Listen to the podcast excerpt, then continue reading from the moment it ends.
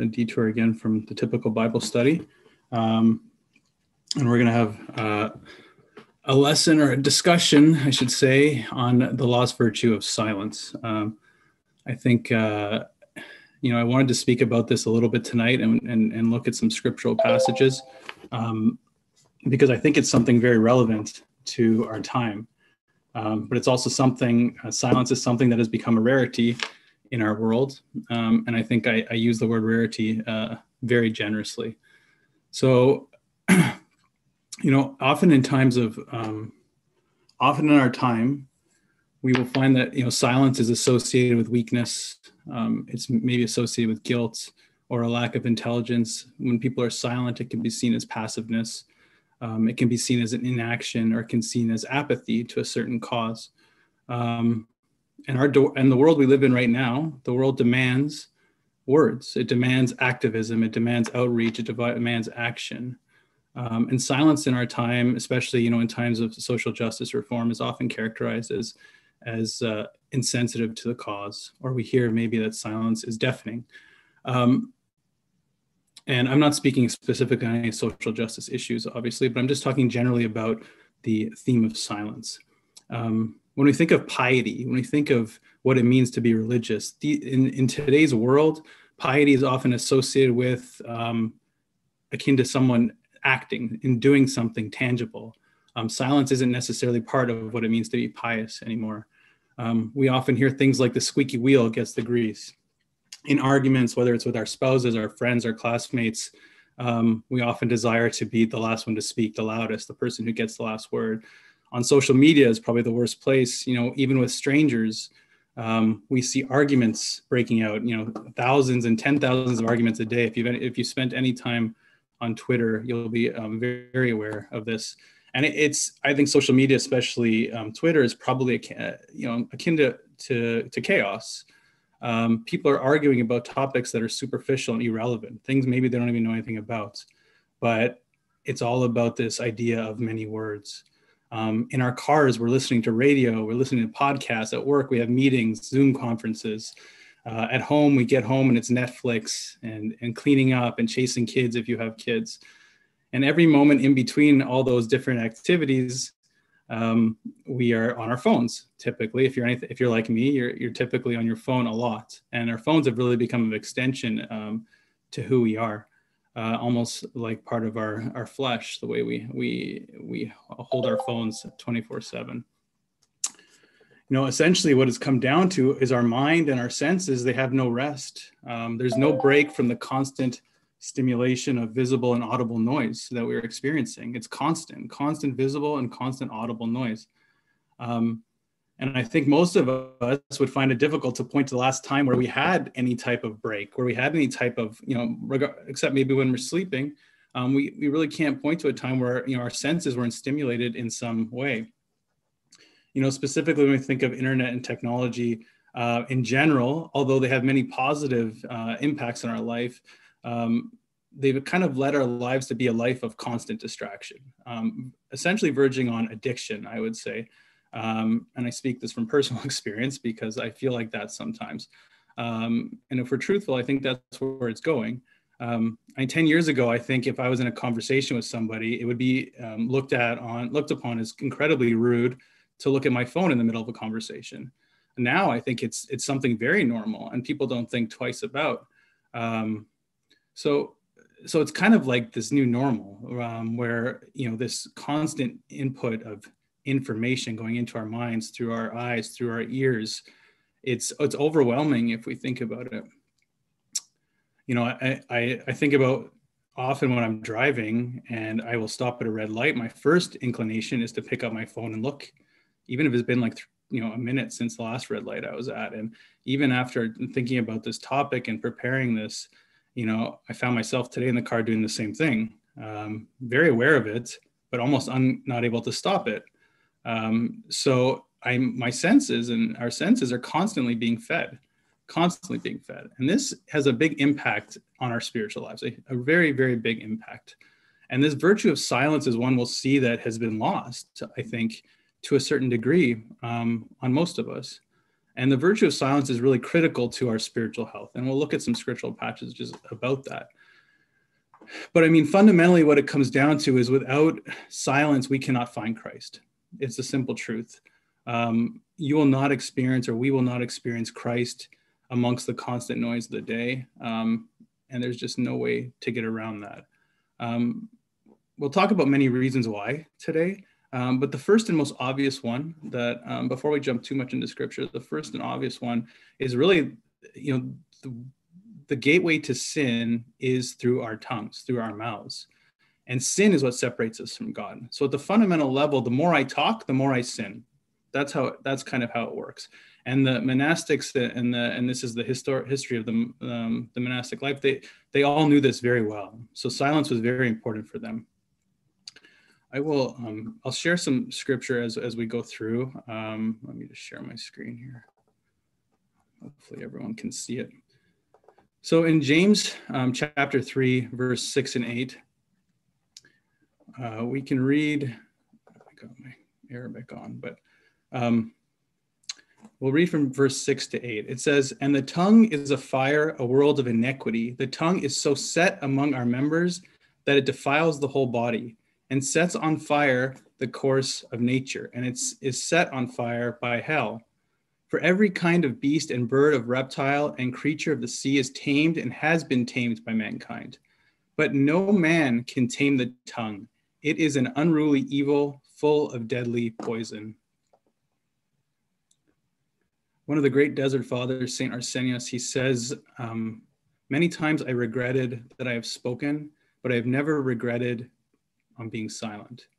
Which, if we think about it, um, this day and age, if we said something like this, um, I think many people would uh, hear it and be shocked, you know, because again, what I was saying earlier about silence is seen as apathy or silence is seen as not caring, um, especially in certain matters. Um, and, and St. Arsenius, well, and the fathers and, and, mothers of the church, they knew that um, silence was one of the keys to getting close to Christ. And the first step is to avoid sinning with our tongue, as St. James says. The tongue um, is it cannot be tamed by man. It is unruly evil, full of deadly poison. It leads us to sin, and sin takes us away from God, and being away from God leads us to death. Our Lord tells us in Matthew 12 36, He says that we'll have to give an account for every idle word. Um, so that's you know the depth of you know what it means to to be silent. You know we have to give account for every idle word. Um, so it's important as a first step that we limit how much we talk just to avoid sin. Um, but you know, the, the, main discussion today isn't around just avoiding sin. Um, you know, that's not the goal in our lives. Our goal is not to just avoid sin. You know, our goal in our lives is meant to be climbing that ladder of virtue, trying to become united with Christ. We're not just trying to avoid something, we're trying to get closer to Him. And to get closer to Him, we don't avoid sin, we don't just avoid sin, we have to attain virtue you know, through the grace of God, through these steps, we will attain virtue. And silence is really a foundational step of trying to um, climb up that ladder to Christ. We read in the very famous verse, verse in Psalm 46, um, verse 10, be still and know that I am God. And when we read this, when it says, be still and know that I am God, this knowing that is being said by the psalmist is not in the sense of acquiring some kind of knowledge about God, but it is knowing God in the sense of experiencing Him and His presence. And the only way this, this, this verse is saying to experience God and in His presence is to be still, is to attain some version of stillness, some level of stillness. And the only way to get to stillness, it needs to start with silence. Um, so a very important point. St. John Climacus says, um, he's a, a, monastic from the seventh or eighth century. He said, The friend of silence comes close to God. Um, so, again, we see about getting close to God, becoming united with God. Silence is one of the critical steps. Uh, there's a book by uh, Henry Nouwen. He's, uh, it's called The Way of the Heart. Um, he speaks much about silence, and he says that the meaning of silence is that it protects the inner fire. Silence guards the inner heart of religious emotions. This inner heat is the life of the Holy Spirit within us. We're guarding the Holy Spirit that is dwelling in us by our silence. Uh, Saint Basil the Great, um, of whom we commemorate, I believe, tomorrow, he says, "Silence is the beginning of purifying the soul." So again, all these themes that I'm trying to, you know, repeat is that silence is the beginning and the start and something that is necessary to attain unity with God and to attain um, to know God. Um, often we feel maybe that we need many words, um, and it's kind of understandable. You know, for us, the words are like the language of this world. Um, and there's a saying that says the monks, I think, knew that the words are the language of the world, um, but the language of silence is for the world to come. Uh, even in churches, you know, many churches these days, um, the, the, the main focus of the worship service is the sermon. The main focus is a very well spoken preacher who has eloquent words and can deliver and communicate a, a well delivered message. That's the central focus of the worship service. You know, the words that he can project to the audience or to the crowd and the congregation. And maybe um, in our spiritual life and our prayers, it's no different. Um, we, if you're like me, maybe we offer many words to God.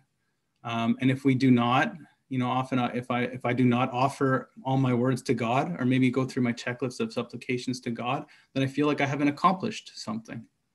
Um, so maybe that's like maybe we all have that feeling of, you know, we must say everything so that we feel that we have completed our prayer. And of course, words are necessary. Our agpeyas, our, our, our prayer books are incredibly necessary. But if they're offered alone without silence um, before God, then they become somewhat empty. They become redundant. Uh, they don't have any depth. Because it is in silence where we're where we we sense and we experience the presence of God, and that what it, that's what prayer is. Prayer is being in the presence of God. That's what we're doing so we cannot just hear God through talking and talking. Again, words are necessary, but they're only part of our prayer and does not mean um, it does not need to be many words, as we will discuss looking at some different versions, uh, different passages in Scripture tonight. So that's kind of my entry into into our discussion. And I want to look um, through a few different um, passages in Scripture that kind of emphasizes this idea of Scripture. And the first one is um, Give me one second, sorry. The first one is the story of the, um, sorry, technical issue.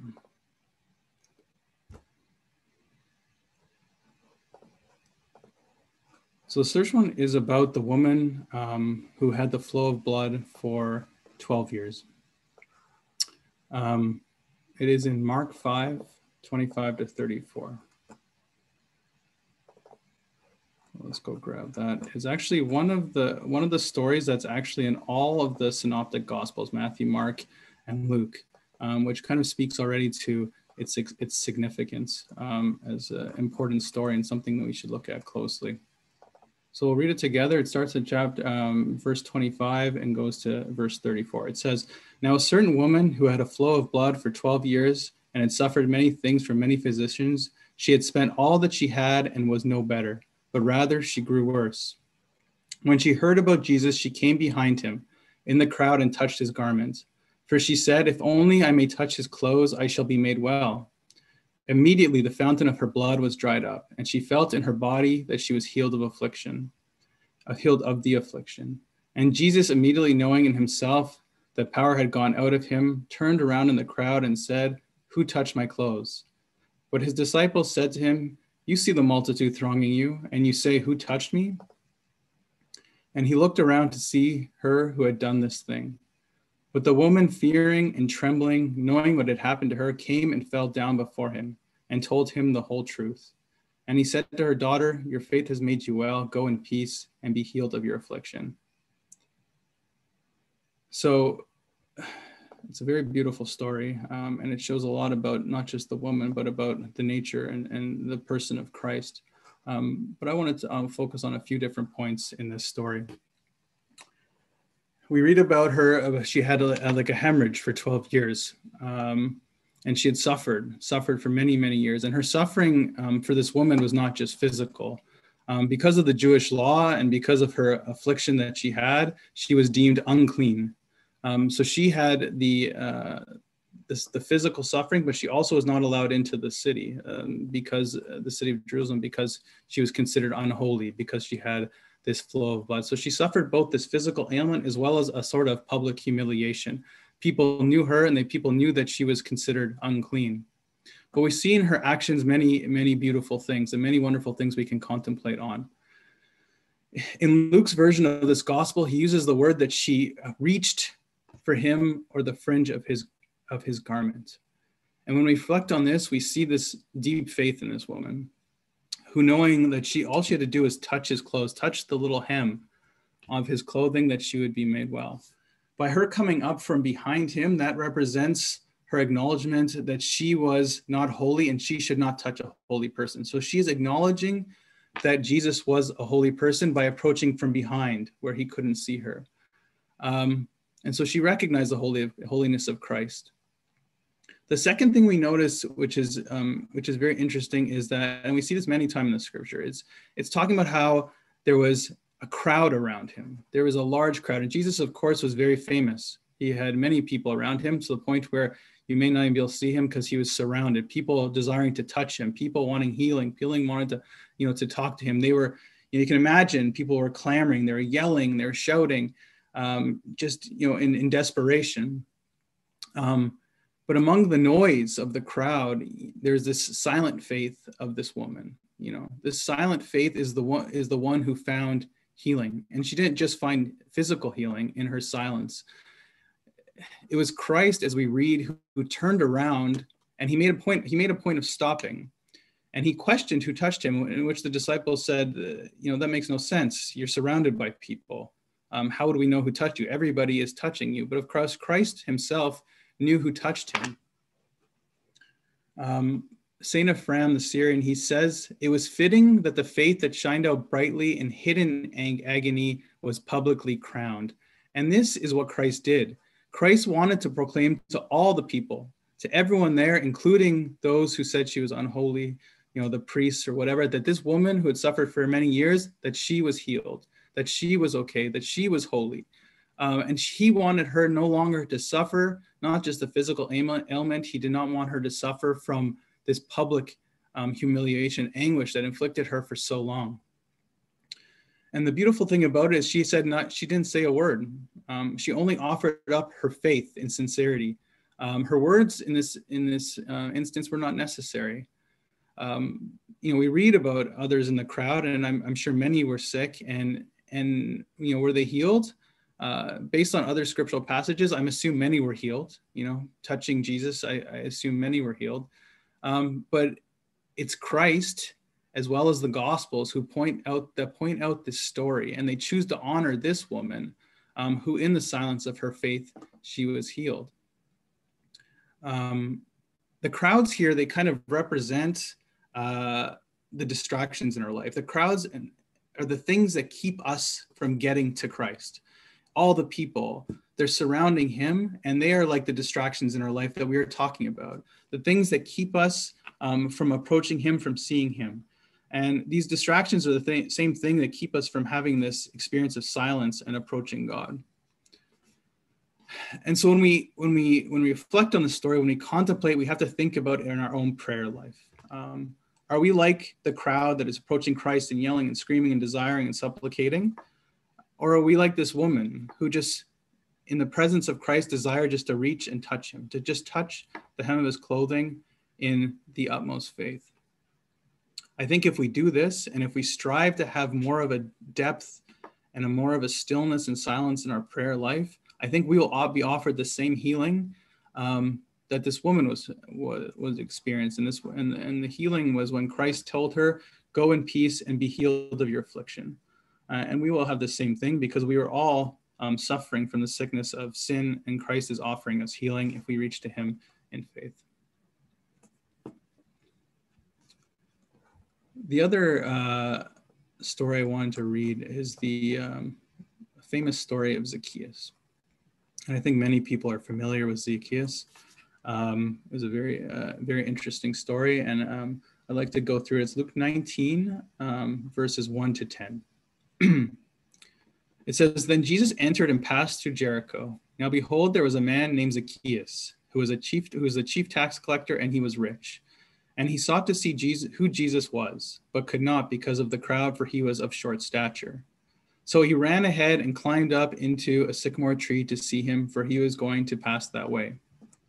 And when Jesus came to the place, he looked up and saw him and said, Zacchaeus, make haste and come down, for today I must stay at your house.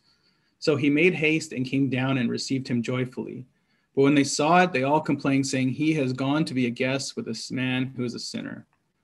Then Zacchaeus stood and said to the Lord, Look, Lord, I give half of my goods to the poor, and if I have taken anything from anyone by false accusation, I shall restore fourfold.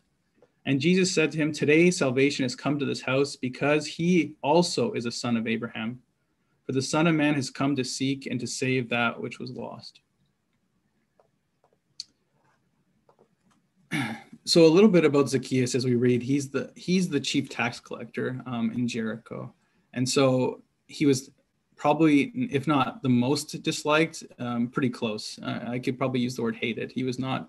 Um, he was not a, a, good person. He would take from people, and they, you know, these chief tax collectors really, um, their main focus was on, on acquiring.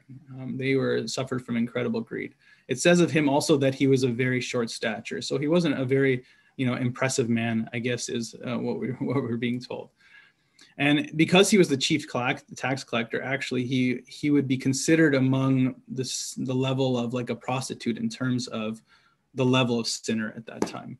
Um, so he was you know he wasn't you know what we would look at and from outside and say well that's a good person. And that's how people looked upon zacchaeus at the time But in this story, we see something a little bit different about Zacchaeus. We see his great desire simply to see Christ. Um, and again, we read about a very similar thing that we read about in the in the last story about the woman who was sick. He, we read about how again Christ is surrounded by great crowds. Again, this theme of crowds, and it says specifically that he desired to see him, but he could not because of the crowd, for he was of short stature. So you can imagine many people around Christ and this short person in the back trying to look up to see Christ. And he had such a great desire to see him. Uh, and again, here, these crowds represent um, the distractions, the things that keep us from seeing Christ. And it could be people, you know, people in our lives maybe who um, are, are preventing us from seeing Christ, but it could also be things. It could also be you know, like I said, um, distractions in terms of noise. It could all be all these things, anything that prevents us from seeing Christ um, could be representative of those people. So Zacchaeus does something, um, does something which seems subtle to our to our own understanding, but if you look closer, it's a little bit more more than subtle. It says that Zacchaeus ran ahead and climbed into a sycamore tree to see him. And there's a significance around running and climbing a tree, even though maybe we think in our culture that there's nothing, no big deal. But in the Middle Eastern culture in this time, and I think maybe even now, I'm not 100% sure, it would be considered, you know, despised, shameful for a grown man to run. Um, and even more so for a grown man to climb a tree. It would be looked down upon. It would be shameful for that person to do that. But Zacchaeus, this is where you can see his desire to see Christ. He literally put aside all his pride, put aside all his dignity. He did not care what other people thought or said. He desired just simply to lay his eyes on him. Um, he didn't even sound, it doesn't even talk about how he desired to touch him. He just wanted to see Christ. So running and climbing a tree, he climbs to the top of the tree. And of course, he finally gets an opportunity to see Christ. What we see that Zacchaeus did not do is he didn't scream out. He didn't try and convince Christ to come to his house. He simply avoided the crowds and he found a way to lay his eyes on Christ and to satisfy that desire to see Christ. And so again, we see no words. No words were necessary. God, Christ saw the heart of Zacchaeus. And as he approached him, he looked up into the tree and invited um, and, and desired to stay with Zacchaeus in Zacchaeus' house. And, and in that moment, um, Zacchaeus' life was transformed. It was a 180. St. Augustine says about us, he says, the reason we do not see Jesus is because we are ashamed to climb that sycamore tree. right? And we can contemplate on that in our lives. Maybe we're not, it's not about being ashamed to climb the sycamore tree, but maybe we just don't desire to rid ourselves of all the stuff that's keeping us separate from Christ and all the stuff that's taking up our time and all the stuff that's distracting us. You know, do we desire to climb that tree to avoid the crowds, to sit in silence in the presence of God as Zacchaeus did? Um, again, if we do that, God, who is waiting for us to do that, he will invite himself into our lives and our hearts as he did with Zacchaeus. And then we'll be transformed as Zacchaeus was. I mean, Zacchaeus went from the most greedy person in the world um, to simply receiving an invitation from Christ to basically giving up everything that, um, or not everything, but a lot of his goods, if not most of them.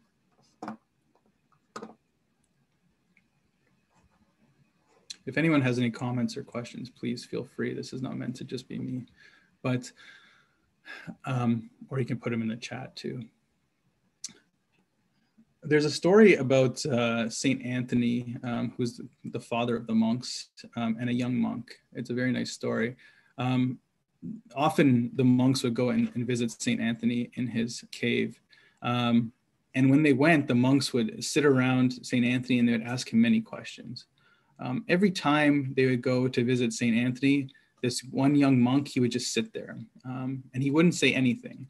And this happened repeatedly, multiple times. He sat there in silence and just looked at St. Anthony.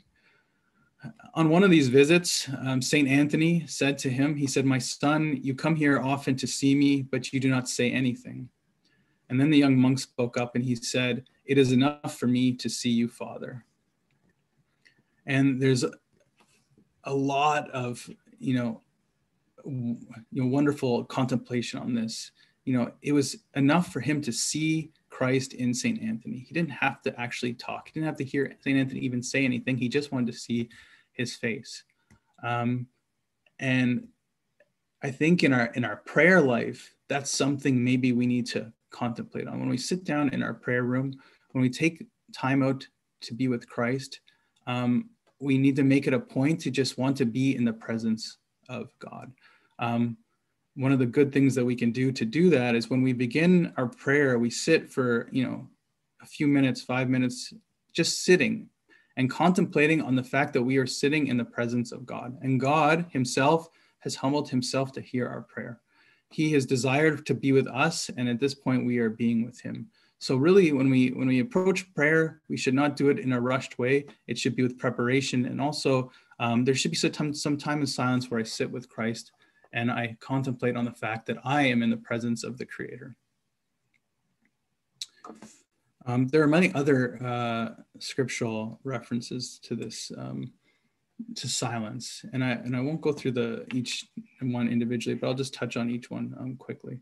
Um, and I think many of them are, are well known. So the story of the sinful woman, the sinful woman was a woman who um, had great sin. It doesn't specifically say what she did, but she was the one who went into the Pharisee's house. Um, this is one of my favorite verses because she is a very strong and courageous person, but she's strong and courageous for a different way than we expect. Um, she was strong in her weakness. Um, she entered into the Pharisee's house um, and she said nothing. She ignored the religious leaders of the day um, who were sitting in their places of honor and looking down upon her. Um, she knew that they would be judging her, and she cared nothing really for their stares. Um, she didn't say anything. She just approached Jesus and she went on her knees and she wept, and she wept at his feet. And she, it says of her that she washed his feet with tears and wiped them with her hair. So she approached Christ in silence, and her tears are what spoke of her repentance. And in her tears, she's found healing. In her silence and her faith and her repentance, she found healing. No words were necessary for her. Her silence, in fact, expressed her the depth of her repentance. Um, and her tears offered, you know, something that the words she could say never never could say anything. The, the tears uh, were the sign of the repentance. And I think about this even in my, you know, in confession and repentance, how often we speak many words, um, but and, and, this is myself first i speak many words um, trying to you know bring up all the the bad things i do you know confess everything i do. But how often do i sit and think in silence about my day about what i did and contemplate on that and and and come to a point of sincere repentance? Something when we get to that point of sincere repentance words are not necessarily are not necessary as we see with this sinful woman we also read about the story of Mary and Martha, the sisters of Lazarus. Uh, Lazarus. Um, we read about how Martha was very busy. She was, you know, preparing the food. She was serving, um, and she had frustration with Mary because Mary was sitting at the feet of Christ. And when Martha complained to Jesus about Mary, uh, Christ gently instructs Martha that Mary has chosen the best part. And there's nothing wrong with service. There's nothing wrong about doing good that's necessary in our life with Christ. But the better part is the part um, of sitting at the feet of Christ in silence and listening and just allowing the Holy Spirit maybe to talk to us and just reflecting on the presence of God. So this is the most important part. And I think about our, our my prayers, and I think many most of it is words, and very little of it is the reflecting on the presence of God. So we must sit silently at the feet of Christ, allowing Him to um, speak with us. We cannot hear him if we're always speaking. Um, Pope Shenouda actually used to talk about um, there's a there's a sermon that I can't remember exactly, but he used to speak about how we desire to do much service and we desire to go to meetings and we desire to you know teach Sunday school and we desire to do uh, lots of different things more so than we do prayer. And I think this is obvious to, to many of us that we um, the the actions the, the tangible things we are ready to do quickly but are we ready to do the um, the, the act of prayer? Um, one of the monks used to say that uh, the virtue of prayer is the most difficult one because um, that is you know the time that you know where we're most attacked. So we must focus on this idea of sitting silently in prayer with with in the presence of god um, Saint Isaac the Syrian, he, a seventh century monk, he says the highest form of prayer is to stand silently in awe before God. Um, I'll read it. I'll read it one more time. The highest form of prayer is to stand silently in awe before God, and this is something we are trying to attain to. This is not necessarily something where we start. You know, this is where we're getting to, um, but this is this needs to be our goal. You know, um, so we must not settle simply for quick prayers and met with many words. We want to aspire to stand silently in the knowledge that we are standing in the presence of God. A couple more scriptural things we can reflect on um, is the blind man. Um, so they use words in the story of the blind man, um, but they use it, have mercy on us. They're yelling out as Christ was passing by, Son of David, have mercy on us.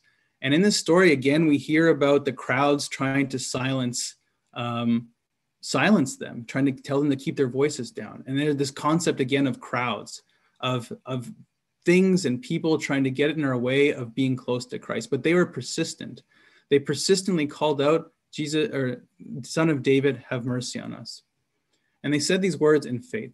So they ignored the crowds, which were trying to silence them and silence their ability to approach Christ. Um, and this is one of the bases for a very powerful prayer called the Jesus Prayer that we say, The Lord Jesus Christ, Son of God, have mercy on me, a sinner.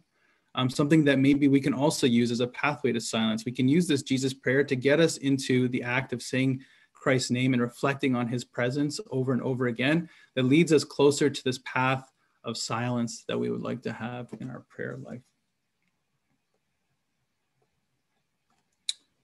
And the final story I'll talk about is is the story of the of the father of the boy who was possessed. There's a there's a story in the scripture about um, about a man who desired his son who had been I think possessed for many years, if not since birth, about um, that they desired to be healed. And and the apostles he had asked them to heal them, but they were unable to.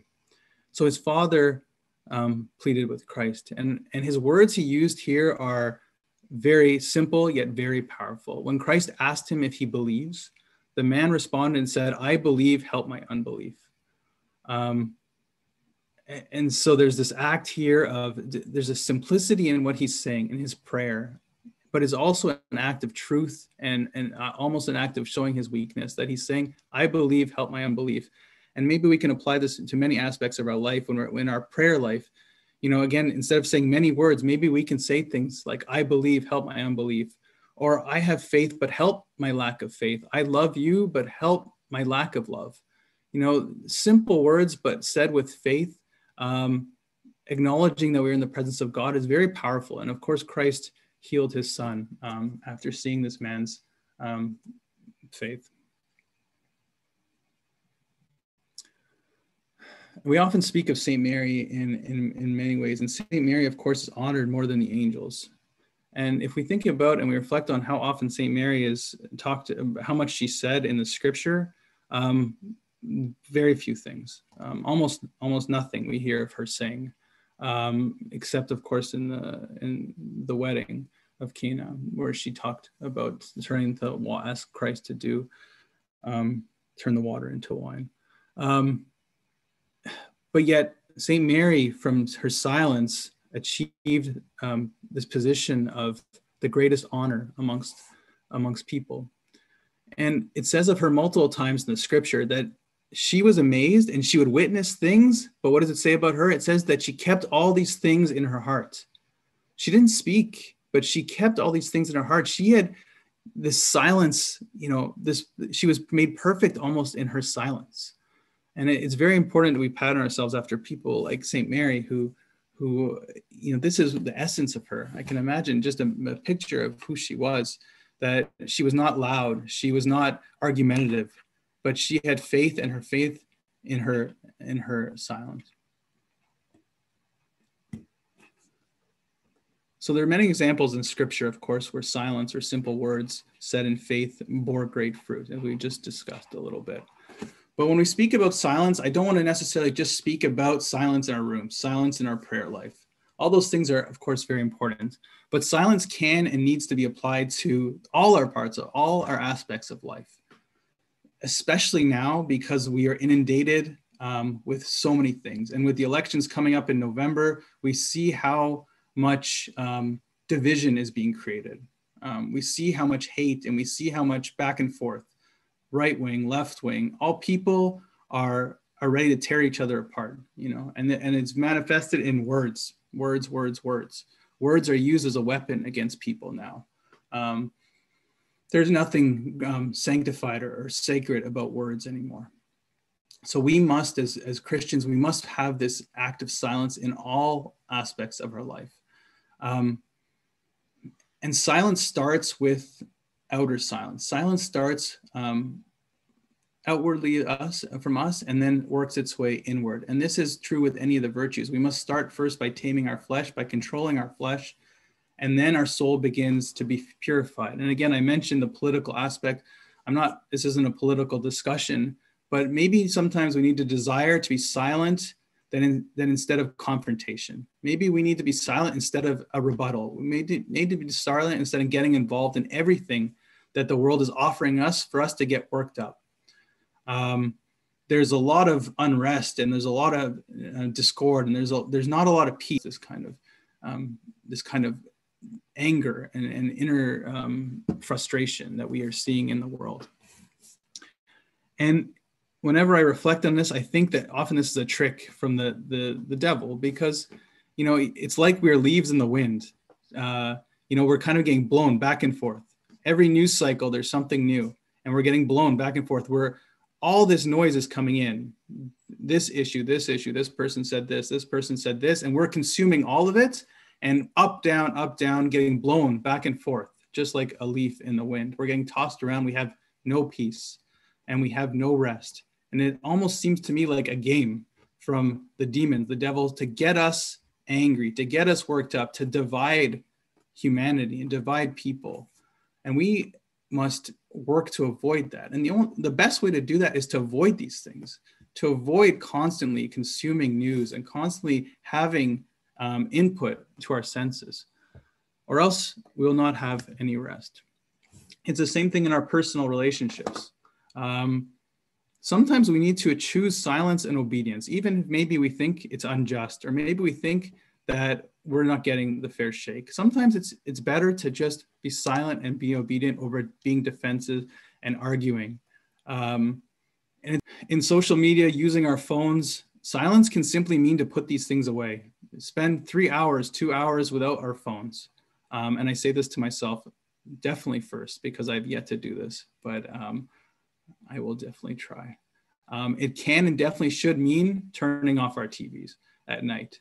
You know, entertainment in, in small amounts is okay, but if we're constantly doing this, then um, our mind is going to be completely full of stuff. You know, even try driving with the radio off. Gain silence. We're often in our cars, maybe not as much as during in COVID, but you know, this is a wonderful way maybe to let our thoughts um, get some relaxation. So if we have to start by removing the physical things from around us, and then we can go to our prayer room, then we can go and desire stillness and silence with Christ. You know, if we if we spend all our days with noise, noise, noise, we come home more noise, and then we it reaches the end of the day, it says, okay, it's time for my prayer. When we go to stand before God, and and I'm sure we've all experienced this, we have thoughts thoughts and thoughts of things that are not about God. We have thoughts about you know our day. We have thoughts about the day to come. We have thoughts about what show we just watched. We have thoughts about just random stuff that honestly if we weren't in our prayer rooms if we weren't trying to pray we probably wouldn't even have those thoughts. But those thoughts are easy tools um, to put in our minds because we are allowing them. We are allowing them by by allowing ourselves to be constantly distracted. Um, so if we really want to attain inner silence, and again, that's how we get to, to the experience of Christ by attaining this inner silence, we must begin by taming the senses um, of the things that we are, by reducing the things we are exposed to. I say this obviously using words, but in truth, silence is very difficult, and silence takes work, and stillness um, takes lots of work. Um, especially because we're not used to sitting down quiet. Um, we're not conditioned to do that, as we've talked about today. Um, if you've ever tried, or maybe you can try tonight, if you ever try and go to your room and just simply sit there for two minutes, um, turn off the lights, light a candle, something, and just think or say the Jesus prayer for a couple minutes, you'll see how difficult it is. So that's why we have to practice. We have to start out doing a very small amount and work our way up. But again, the preparation is the key. We cannot just simply go to our rooms, stand for prayer, and expect that we will experience the presence of God. So we must detach ourselves from the world. Um, and then combined with detaching, we must force ourselves to sit quietly in our prayer rooms. It is work, it will require effort, um, but we must start slowly and increase over time. Silence again starts by not responding to every whim that we have sometimes we get a thought and it goes if you're one of those people like me you get a thought and you have to say it. Or you hear someone say something that you don't agree with you have to respond. Um, we can start by not doing that. We can start by just saying no i'm going to remain silent. Um, silence is um, is listening to people. That's another big one. Instead of just talking or preparing what we're going to say in response to the person who's talking to us it's simply to listen and take in what that person is, say, is saying. Even in evangelism, I think something we do at St. Paul's. In evangelism, we think of many things to do. We study apologetics, which is all very good and is very necessary that we know our faith. Um, but we feel that we must prove our faith and the truth of our faith through words. Um, and I think, generally speaking, words are, are necessary, especially when someone is asking us questions but it's not necessarily the thing that brings people to Christ. You know, it may start their mind, it may it may get them thinking, but often people are, are, are moved to Christ by seeing the action, seeing the light inside of us, seeing how we behave, seeing our depth of our faith. This is very similar to the young monk in the story of Saint Anthony, how he just needed to see Saint Anthony, and that is what gave him um, strength. So evangelism words are important, but even more so are the silent faith that we have um, will be even more of a um, something that someone when they see us will desire what we have. Um, the last thing I'm going to talk about is the greatest example of silence in the history of, of the world. And the greatest example of silence, and this is the silence that led to our salvation. And of course, Christ, um, I'm speaking of the silence that Christ um, had as he was brought to Calvary to be crucified. Um, in Isaiah 53, there's a prophecy about Christ. Let's see if I can bring it up quickly.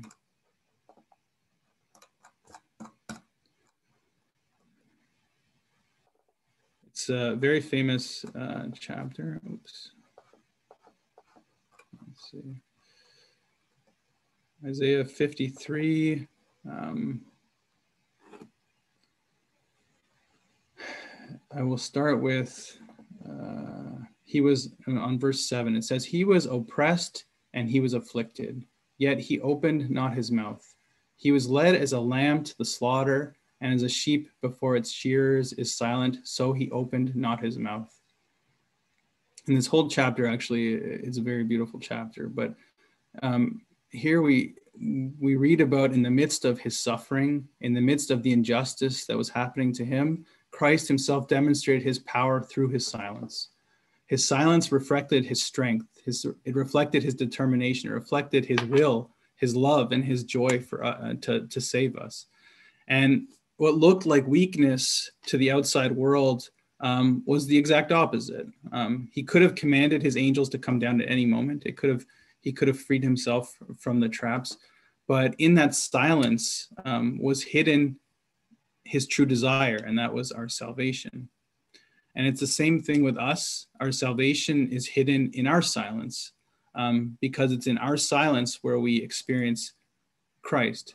Um, in our silence, we find the ability to discipline ourselves. It's the ability to deny ourselves. One of the most important things in our faith is our ability to deny my own self will. And often, denying my own self will is manifested in silence.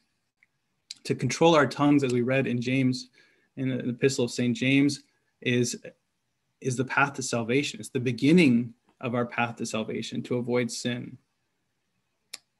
Um, we can conclude by reading together uh, Psalm 62. Um, I'll go to Psalm 62.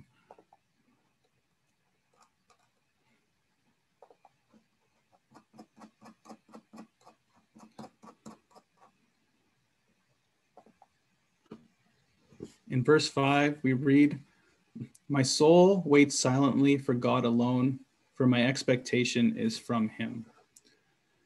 So again, we read again about sitting in the presence of God, waiting silently because our salvation is found in Him, and that's what we must be expecting um, when we when we desire to be with Him, sitting in His presence silently.